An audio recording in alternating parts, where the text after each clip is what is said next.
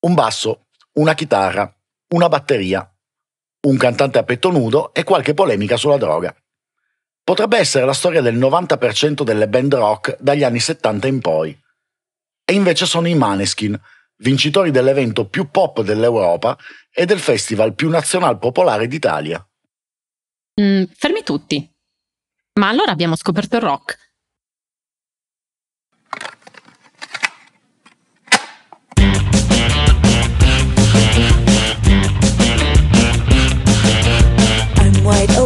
Awake, but you're a nightmare. Ehi, Fra, Dimmi Ale, facciamo un podcast. E di che? Musica. sì ma di cosa parliamo? Parliamo di musicisti, cantanti, storie curiose, tutto quello che ci va. E come lo chiamiamo? Musicology. Oh, E la sigla? È questa qua.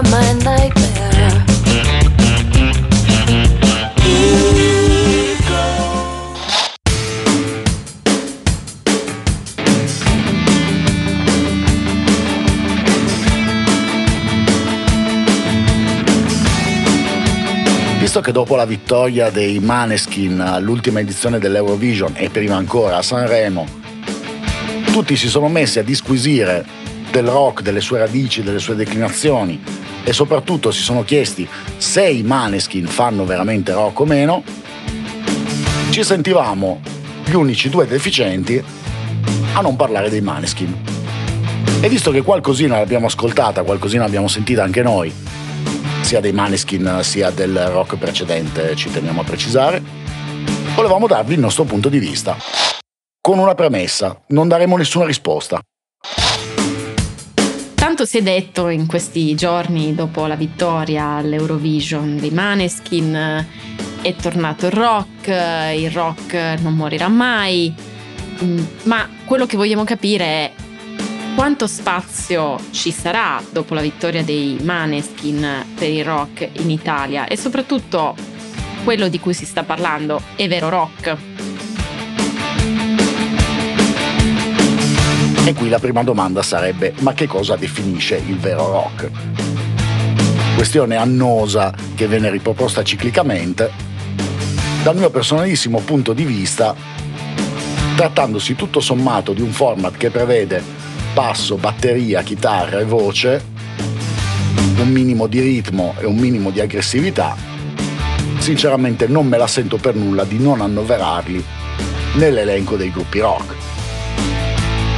Poi per carità non fanno sicuramente trash metal, però sicuramente è rock.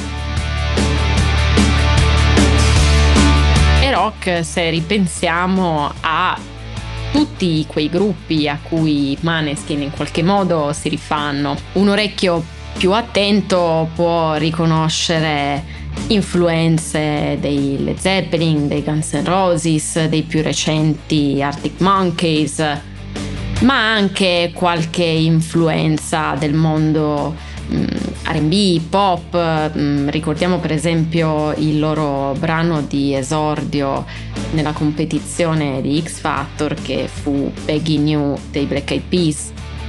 Senza contare poi che eh, parlando di un gruppo italiano e mm, ri- inserendolo nel contesto della musica italiana possiamo realmente parlare di una scuola rock italiana, di uno stile rock italiano.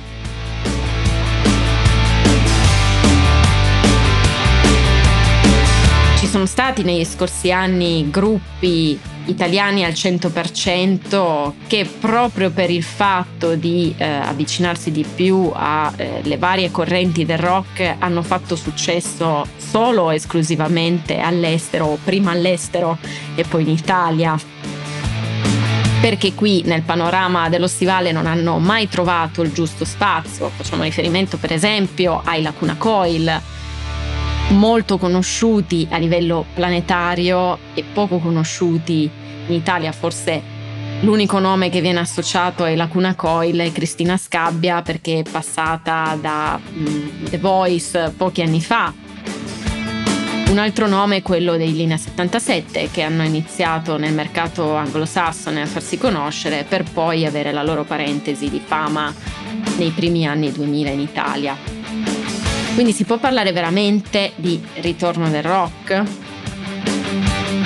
Ed è comunque sintomatico che molti degli artisti rock italiani, come si diceva, molto conosciuti all'estero e molto poco in Italia, i nomi potrebbero essere parecchi, sui loro profili social parlino prevalentemente in inglese.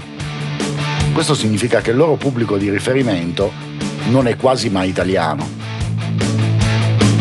Ora chiariamo, esistono ottimi gruppi rock italiani, molti dei quali ascoltiamo con estremo piacere, ma parlare di una vera e propria via italiana al rock, soprattutto al rock definiamolo radiofonico, è un po' difficile.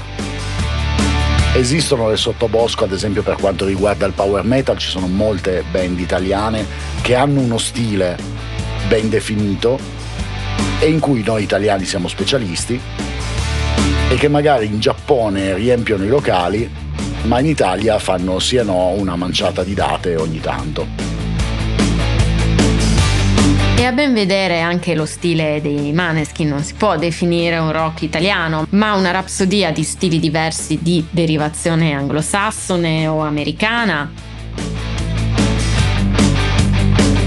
Sicuramente hanno avuto un'evoluzione del sound negli ultimi tempi che è andato forse in una direzione leggermente diversa da quella che era agli esordi.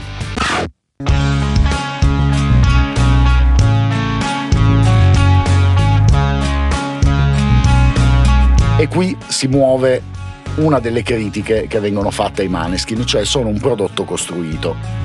Il che per certi versi è sicuramente vero, ma non sono né i primi né gli ultimi rocchettari a avere un prodotto completamente costruito. Giusto per citare un caso particolarmente famoso di artista considerato artista puro, in Nirvana, se si confronta il primo album, cioè Bleach, con il secondo, il famosissimo Nevermind, lo stacco è enorme. Di mezzo cosa c'è? Di mezzo c'è quel genio di David Geffen che ha preso tre ragazzi di Seattle, che in realtà erano quattro all'epoca di Bleach, e li ha trasformati nei Nirvana che tutti conoscono. Per cui la mano del produttore, la mano del manager, c'è sempre stata all'interno del rock. Poi certo la critica che viene mossa è il fatto che tutto questo vada non nella direzione di un'esaltazione della creatività, ma sia rivolta unicamente a raggiungere una fetta più ampia di pubblico possibile e aumentare gli introiti. Ma in fondo è quello che fanno i discografici.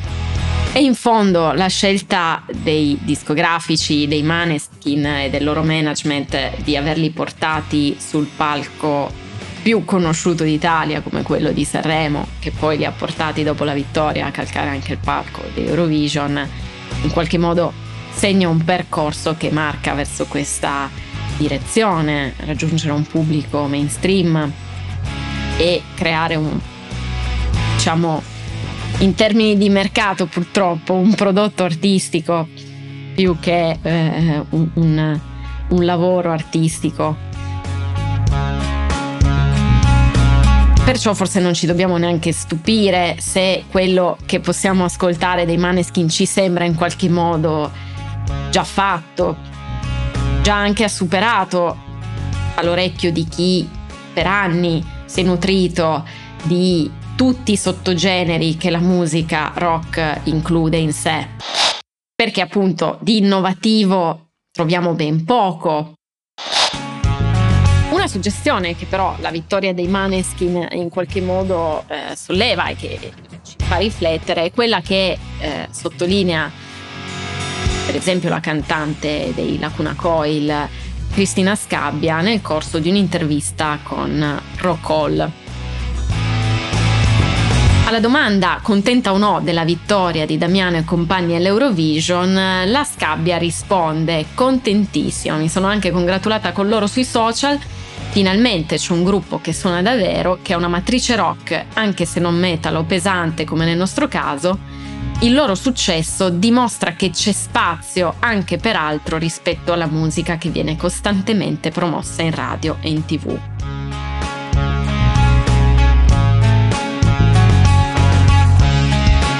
questione è proprio questa. Come mai il mondo discografico non si è accorto di questo spazio? Come mai in questi ultimi anni non è stata mai colta l'opportunità di dare spazio a gruppi come Maneskin nelle radio, in tv? Perché focalizzarsi su alcuni stili a ondate, a mode, prima sul pop, poi sul trap, senza lasciare a ogni ascoltatore la possibilità di poter fruire della musica liberamente, di scegliere la propria musica liberamente, non solo attraverso le piattaforme di streaming dove si sa ormai si può trovare tutto con estrema facilità, ma proprio fruirne nei canali mainstream, nelle radio, eh, in tv e allo stesso modo lasciare spazio agli artisti di poter accedere alle emittenti e di poter entrare in contatto con la discografia che conta. Diciamo che l'esaltazione per il rock che c'è stata dopo la vittoria dei Maneskin ha ricordato un po' quell'euforia generale per Bohemian Rhapsody che ha seguito l'uscita dell'omonimo film, in cui sembrava improvvisamente che tutti avessero scoperto che i Queen facevano canzoni fighe quando in realtà lo si sapeva più o meno dai primi anni 70 all'incirca.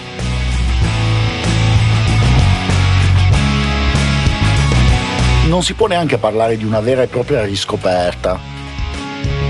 Sembra quasi uno stupore totalmente immotivato per un fenomeno completamente logico e assolutamente prevedibile peraltro.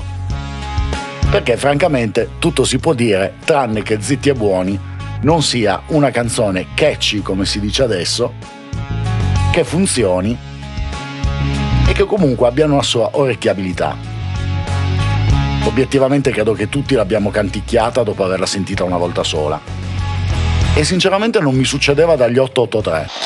E non so se è un complimento o un'offesa. Se dovessimo riassumere la storia della musica italiana degli ultimi 15 anni con il titolo di un film potremmo chiamarlo L'attacco dei cloni.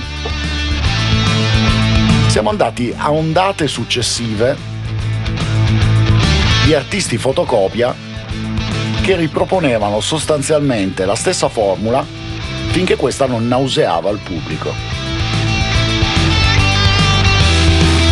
Sì, una sorta di tendenza a ondate che forse potremmo fare iniziare con la crisi vera e propria del mercato discografico, ovvero quando si è iniziato a non vendere più i dischi, con l'arrivo delle piattaforme peer-to-peer di download, ci viene in mente un simpatico muletto, per esempio.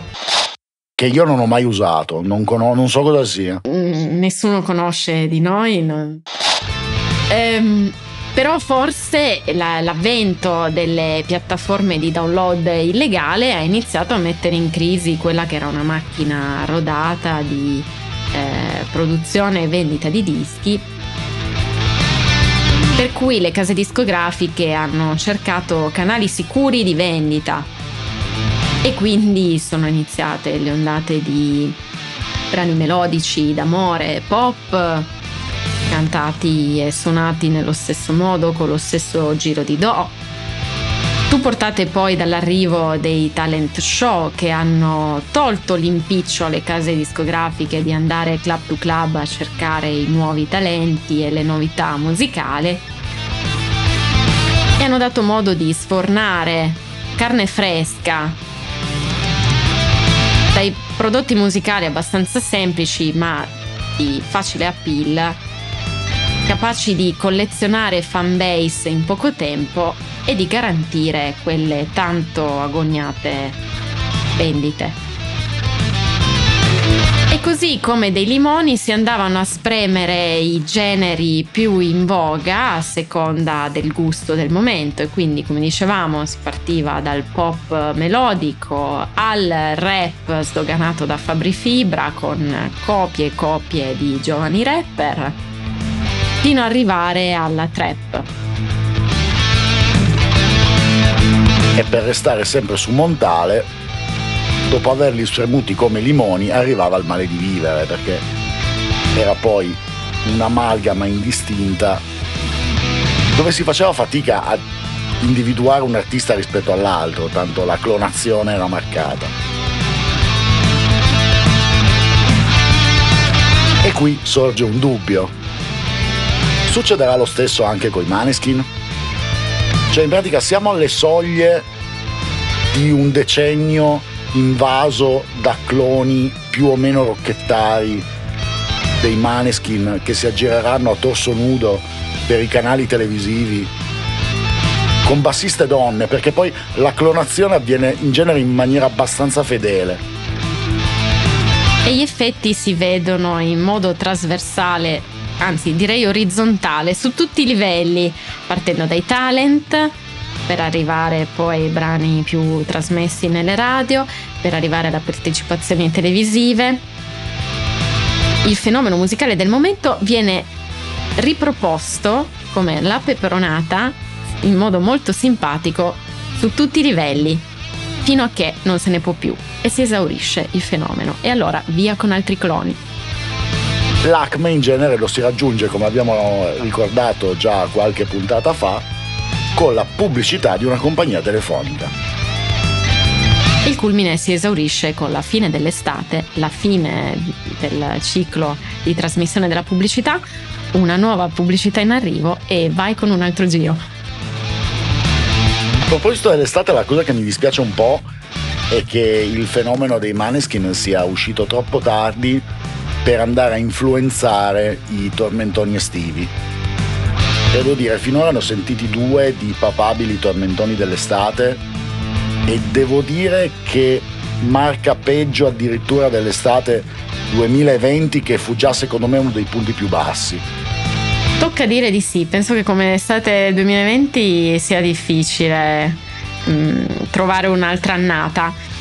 Però anche sui fenomeni eh, dell'estate bisognerebbe aprire un'altra parentesi. Ehm, lì nel caso di cloni sono, c'è lo scongelamento, ci sono proprio degli esemplari che vengono ibernati per buona parte dell'anno e poi riproposti. Quindi forse da questo i maneskin si possono salvare perché eh, ci sono già dei prodotti surgelati, attualmente depositati in celle frigorifere a bassa temperatura, un po' come le dosi del vaccino, che vengono poi scongelate e giusto il tempo dell'estate poi scadono, vengono somministrate nelle spiagge, nei villaggi turistici e poi vengono rimesse in congelatore. Eviterei volentieri la doppia dose se possibile. Per fortuna non esiste eh, il fenomeno del tormentone anche durante le vacanze natalizie, ma solo durante quelle estive, perché se no la doppia dose ci sarebbe. Ma non vorrei aprire ecco, una nuova frontiera per il mercato discografico nazionale. No, no, ormai Natale è appannaggio di Mariah Carey e Michael Bublé. Da anni, effettivamente. E loro hanno un duopolio sulla musica natalizia che è difficile da ovviamente scalfire che fatturano come una media nazione asiatica in quel momento. Sì, credo che Mariah Carey probabilmente gran parte delle sue fortune le abbia fatte soltanto su All I Want for Christmas Is You.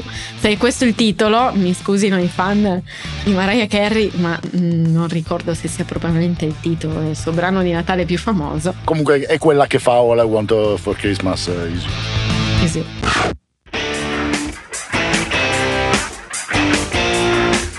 L'altra domanda annosa è se i Maneskin siano i nuovi Led Zeppelin. Ora, non so a chi sia venuta in mente questa ehm, similitudine, ma vorremmo dare l'unica vera risposta che daremo in questa puntata, cioè no, non sono i nuovi Led Zeppelin, state tranquilli, nonostante l'endorsement della figlia di Jimmy Page, delle quali non conosco però i meriti musicali, eh, non so se il talento si trasmetta necessariamente per via genetica, non so la figlia di Jimmy Page quanto effettivamente sappia di musica, comunque era arrivato questo, questo apprezzamento perché poi era stato definito endorsement, in realtà eh, se si va a rileggere il, il post era tutto sommato un vago apprezzamento del tipo mi sono piaciuti. Comunque no, non riteniamo che siano assolutamente i nuovi Led Zeppelin per 150 motivi circa che eviteremo di elencare. E se possiamo dirlo fa anche un po' tristezza che persino critici musicali di eh, nota fama si riducano a sperare nel ritorno dei Led Zeppelin, dei Guns N' Roses, eccetera, nelle vesti dei Maneskin. Bisogna sempre rifarsi quell'effetto nostalgia per apprezzare la musica. Lasciamo che i Maneskin facciano il loro percorso e che sia un'occasione anche per dire che c'è altro oltre alla trap attualmente tornando a quanto ricordava Cristina Scabbia dei Locuna Call. Anche perché volerli a tutti i costi paragonare ai Led Zeppelin, non voler prendere i Led Zeppelin come l'esempio massimo del rock, cosa di cui ovviamente non possiamo discutere, però fa un po' l'effetto di andare a suonare i campanelli e scappare via a 40 anni. È una cosa che si faceva una volta mh, a quell'età lì andava benissimo, cioè andava benissimo più o meno, non fatelo eh, perché non è educato, però si faceva a quell'età e è chiuso, si chiude quel capitolo e si passa a fare altro. La storia della musica evolve nello stesso modo, ci sono stati le Zeppelin, per fortuna li ascoltiamo ancora molto volentieri. Adesso andiamo avanti e facciamo altre cose. Il termine di paragone non è necessariamente sempre le Zeppelin, perché se fosse stato così il termine di paragone in realtà dovrebbe essere la cetra dell'epoca romana, più o meno. E anche perché sennò dovremmo accontentarci dei Led Zeppelin di serie B. Non vogliamo dare dei Led Zeppelin di serie B ai Maneskin, attenzione. E neanche a Greta dire... Van Fleet, ci teniamo a dirlo, non c'entra niente, però visto che se ne parla. Esatto. Mentre c'è questa tendenza, forse non so se sia tutta italiana, eh, di dover sempre italianizzare una cosa che è funzionata all'estero. Ok, l'ispirazione c'è inevitabilmente mh, mm, verso una musica estera, però si può anche cercare di trovare una strada attuale, non propriamente copia carbone di una cosa che è funzionata anni fa. Sarebbe triste avere una copia. Eh, di un gruppo che ha funzionato nel suo tempo e che le cui cose tuttora funzionano, ricordiamolo. Anche perché i Ramones non erano i Led Zeppelin, gli Iron Maiden non erano i Led Zeppelin, i Metallica non erano i Led Zeppelin e neanche i Joy Division, a dirla tutta, erano i Led Zeppelin. Insomma, c'è stato un sacco di gente che ha fatto rock senza fare i Led Zeppelin. Detto questo non possiamo fare a meno di riconoscere che sicuramente rispetto alle forme più veementi, più scioccanti del rock, i Maneskin suonano un po' come una versione sicuramente edulcorata, mettiamola così, una versione da prima serata, che ha un pubblico di riferimento assolutamente ampio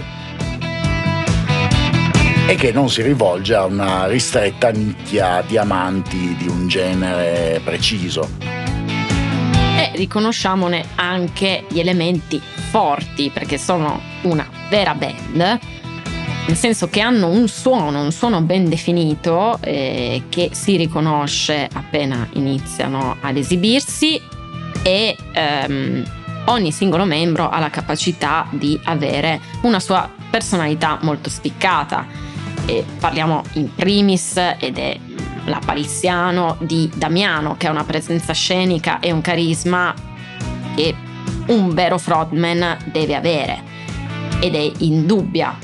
Eh, e, ma anche parliamo per esempio della bassista di Vittoria che anche lei ha eh, una personalità che sul palco è spicca e prorompente così come tutti gli altri membri della band ed è sicuramente un punto a vantaggio.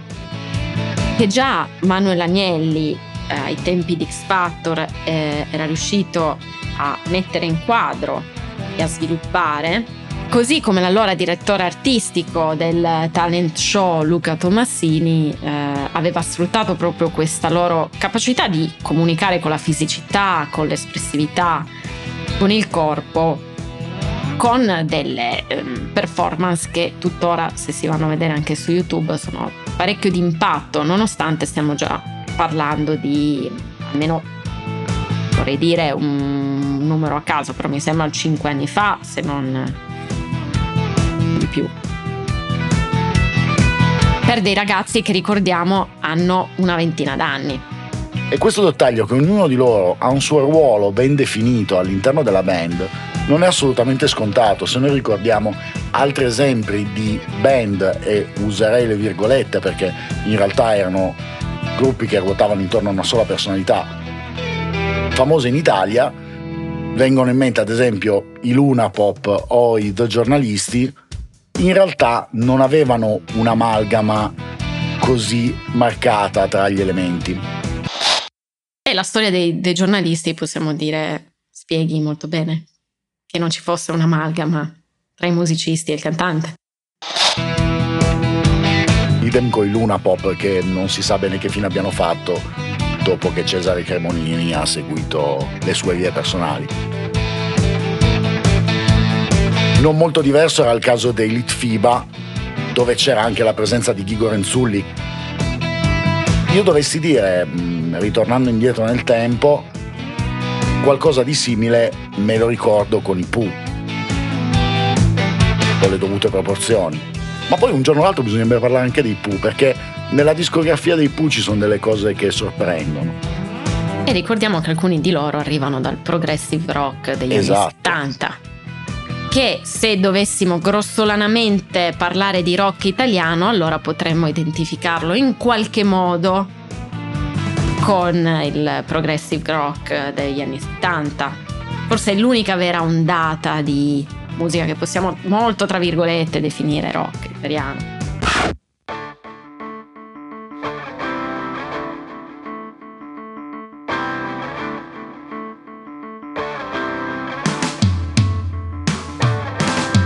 Ma altro elemento a favore dei Maneskin e che cogliamo l'occasione di apprezzare è eh, la gavetta, innanzitutto fatta nelle strade di Roma sin da giovanissimi e il fatto che siano una band che suona. Dicevamo sì prima, però è bene sottolinearlo. Sono quattro ragazzi che eh, conoscono molto bene gli strumenti e che suonano e che hanno ancora il piacere di eh, rinchiudersi in uno studio o di esibirsi su un palco suonando strumenti veri. Ecco, volevamo precisare, suonano nel vero senso del dizionario, non come i DJ che suonano. non pigiando un tastino su una tastierina MIDI o usando Pro Tools. Tanto di rispetto per chi usa Pro Tools, non voglio sollevare adesso le, le ire di- dei, dei cultori di Pro Tools. Per carità, sia mai mezza discografia italiana vive di questo e non solo italiana. Però ehm, è bello vedere chi ha la passione e la voglia di mettersi lì e imparare uno strumento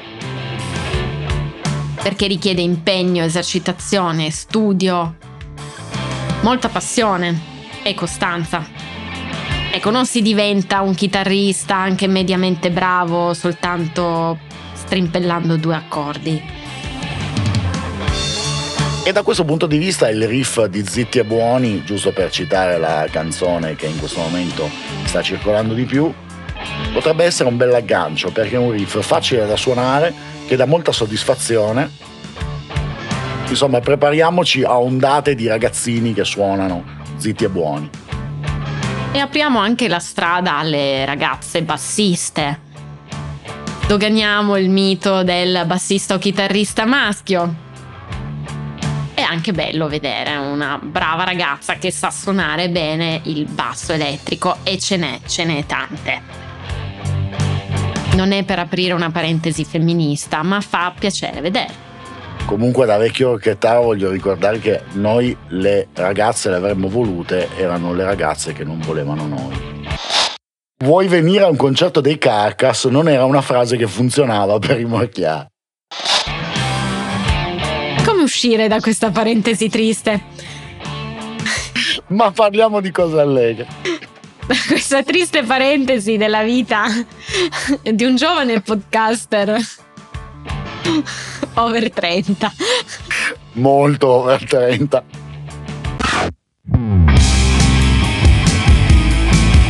Ma quindi Alessio e Francesco di Musicology sono contenti dei Maneskin? Di questa vittoria all'Eurovision? Tendenzialmente sì, a patto che si riconosca il gruppo in questione per quello che effettivamente è. Non è nulla di nuovo, nulla di sconvolgente. E questo lo dimostrano anche le accuse varie di plagio che sono arrivate. Io ne ricordo almeno due sono andato a sentire tra l'altro i brani in questione, effettivamente ci possono essere delle somiglianze con il pezzo con cui i Maneskin hanno vinto l'Eurovision, però diciamocela tutta, la struttura è talmente semplice che il rischio di aver ricalcato qualcos'altro è altissimo. Poi la storia del rock è piena di pezzi che si somigliano vagamente potrebbe anche dire che il finale di Slice Your Pie dei Motley Crue è uguale a Die Want You, She's So Heavy dei Beatles. Ma questo non toglie nulla a nessuno dei due pezzi che sono fantastici entrambi, tra l'altro.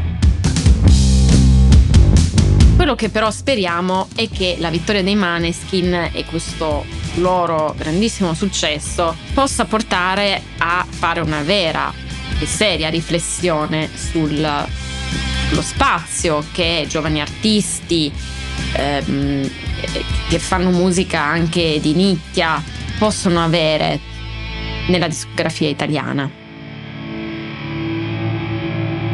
E soprattutto ricordare a discografici e produttori che alle volte azzardare un po' prendendo qualcosa che esula dal grande trend del momento può avere degli ottimi risultati perché il rock non era mai morto, c'è sempre stato qualcuno in Italia che ha fatto rock, solo che alle volte l'ha fatti in locali un paio di metri sottoterra, i cosiddetti locali underground.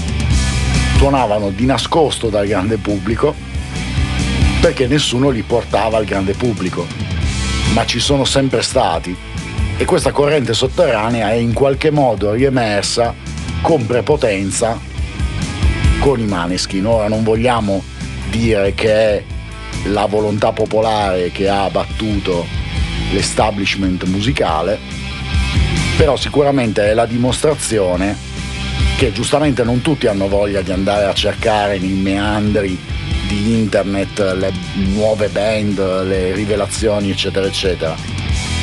Però se si porta qualcosa al grande pubblico, il grande pubblico apprezza anche se è diverso dalla trap o dalla musica melodica o da quello che va in quel momento. E magari il grande pubblico può prendere l'occasione dei, dei Maneskin come una porta di accesso verso quella grande musica rock del passato che tutti vogliamo che torni e che molti critici vogliono che torni. Può essere un modo per scoprire tutta la cultura della musica suonata veramente che c'è stata e che è rimasta nella storia. Se qualche ragazzino in più comprerà una chitarra o una batteria, vuol dire che tutto questo avrà avuto perlomeno un risultato. Ma non per i vicini di quel ragazzino.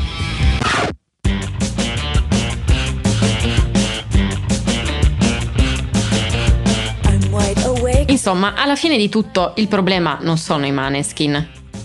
Non è se siano o meno rock, se il loro suono sia innovativo o no, se siano bravi o non lo siano, se debbano fare questa musica o un altro tipo di musica. I Maneskin sono artisti e in quanto artisti sono liberi di esplorare i territori sonori che vogliono esplorare, di fare la musica che piace a loro e di divertirsi con essa. Il problema è in che stato è la discografia italiana e quanto si ha voglia di esplorare nuovi territori, nuovi generi, di dare spazio a nuovi artisti, di variegare la scena musicale. E vi lasciamo con questo interrogativo. Sperando che la discografia italiana sia un pelino più coraggiosa. Oh no, no,